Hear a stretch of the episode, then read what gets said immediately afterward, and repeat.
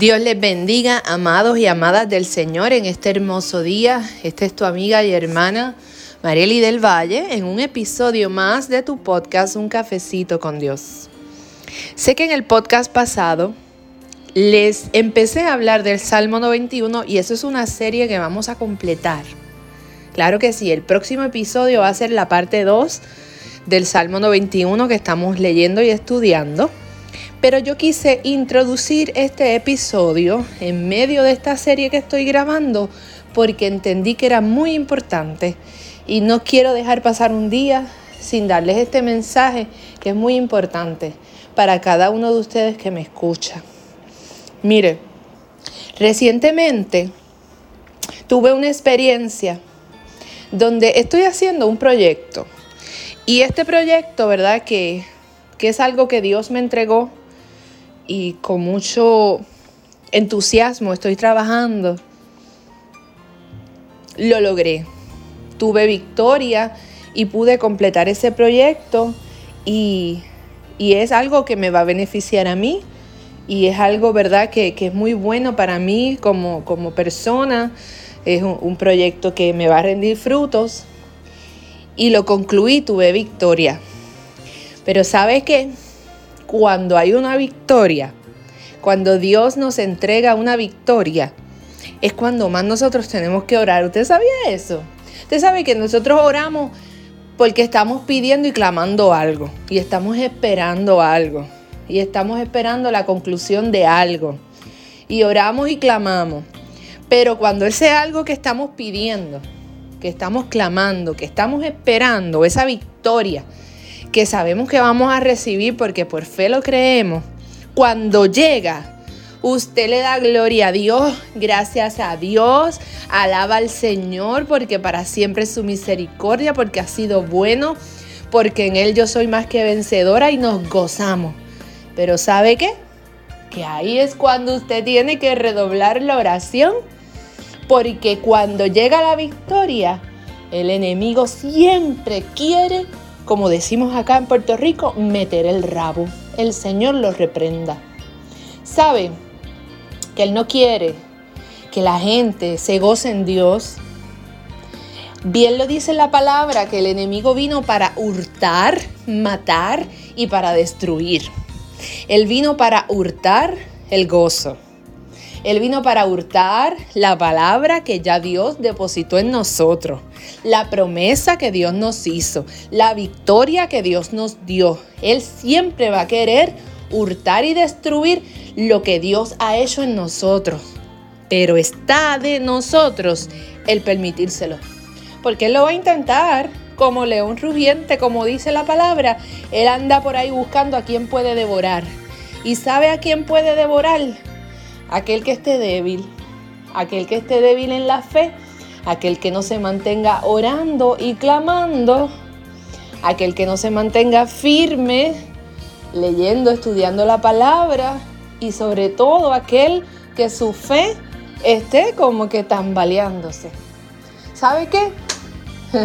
Cuando tuve esa experiencia de esa victoria, claro que vino, vino el enemigo a amedrentar, porque eso es lo único que él sabe hacer amedrentar, porque Él no puede detener lo que ya Dios dijo que iba a hacer o lo que ya Dios hizo, no hay nadie que lo detenga. Y cuando logré ese proyecto y esa victoria, sí, el enemigo usó a alguien que se levantó para tratar de quitarme el gozo, para venir a poner dudas de que, de que lo voy a lograr o no lo voy a lograr, de que lo voy a conseguir o no lo voy a conseguir, de que voy a tener tropiezo. Porque siempre el diablo usa a alguien. Dios mío, a veces usa gente hasta de nuestra propia familia, ¿sabe? Pero uno tiene que saber, como dice Efesios, que nuestra lucha no es contra sangre ni carne, es contra las huestes de maldad, contra los potestades y los principados. Es contra ellos que nosotros tenemos la lucha. El enemigo usa a los débiles para levantar dudas en medio de nosotros o en medio de lo que Dios está haciendo.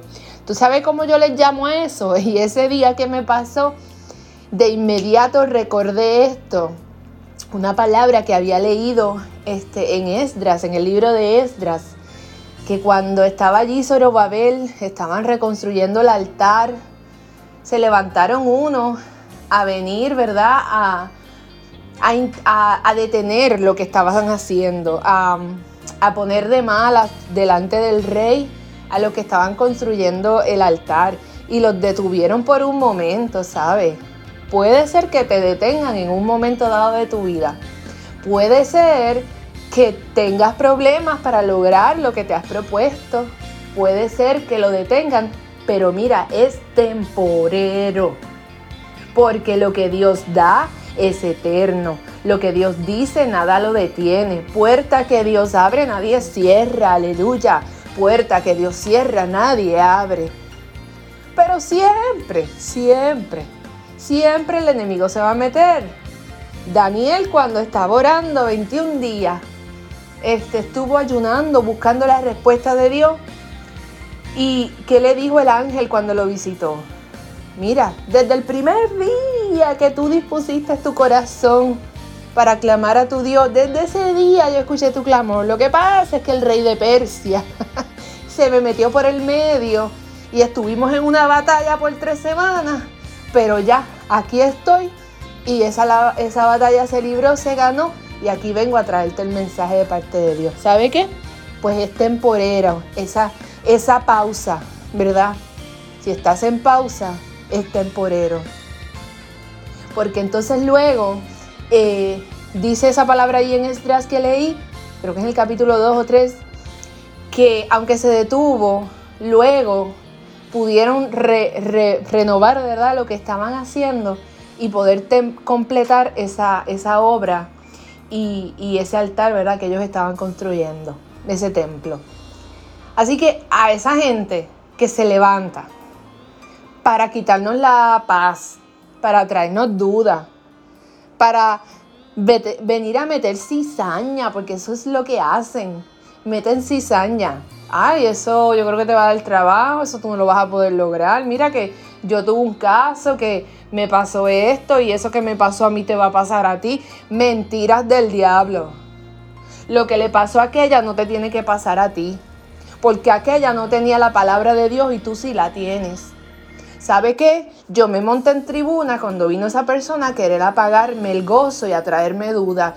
Y dije, ¿sabe qué? Tú eres un terrorista de la fe. Y a eso es que yo me refiero en este podcast y eso es lo que yo quiero que usted recuerde. Hay terroristas de la fe. Y ese término me lo inventé en ese momento. Terroristas de la paz. Mi amiga me ayudó. Ah, me trajo terrorista de la paz. Yo dije, este terrorista de la fe, terrorista de los sueños. Terrorismo es un acto de violencia para hacer daño a otros. Pues el terrorista de la fe viene a matarte la fe, viene a quitarte la esperanza. Hoy, hoy yo te digo que no dejes que los terroristas de la fe apaguen el fuego de Dios en ti. Apaguen la llama de Dios en ti. Apaguen el gozo y la alegría que tú tienes en el Señor, sabiendo y reconociendo que si Dios te lo dijo, Dios te lo va a cumplir. Que si Dios te entregó ese proyecto, Dios te va a ayudar hasta el final, aunque vengan los tropiezos que vengan. Ten fe y no permitas que el enemigo te quite esa fe y te traiga dudas. La palabra dice que aquel que duda es como las olas del mar que vienen y van.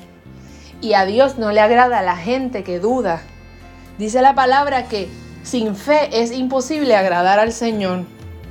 Y tenemos que pedir con fe y con la esperanza de que Dios nos escucha y de que si Dios lo dijo, Él lo va a hacer, porque nosotros vivimos por fe y no vivimos por vista.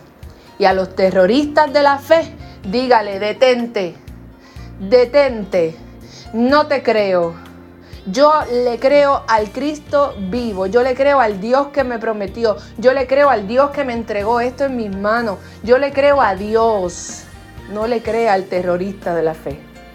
En esta mañana hermosa te dejo con esta palabra y aléjese de, de la gente tóxica, aléjese de los terroristas de la fe.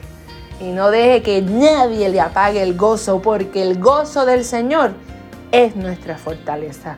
Que Dios te bendiga, que Dios te guarde y ya será hasta la próxima que vamos a continuar con la segunda parte de la serie del Salmo 91. Que Dios te bendiga, es tu amiga y hermana Mareli del Valle en un episodio más de tu podcast Un cafecito con Dios.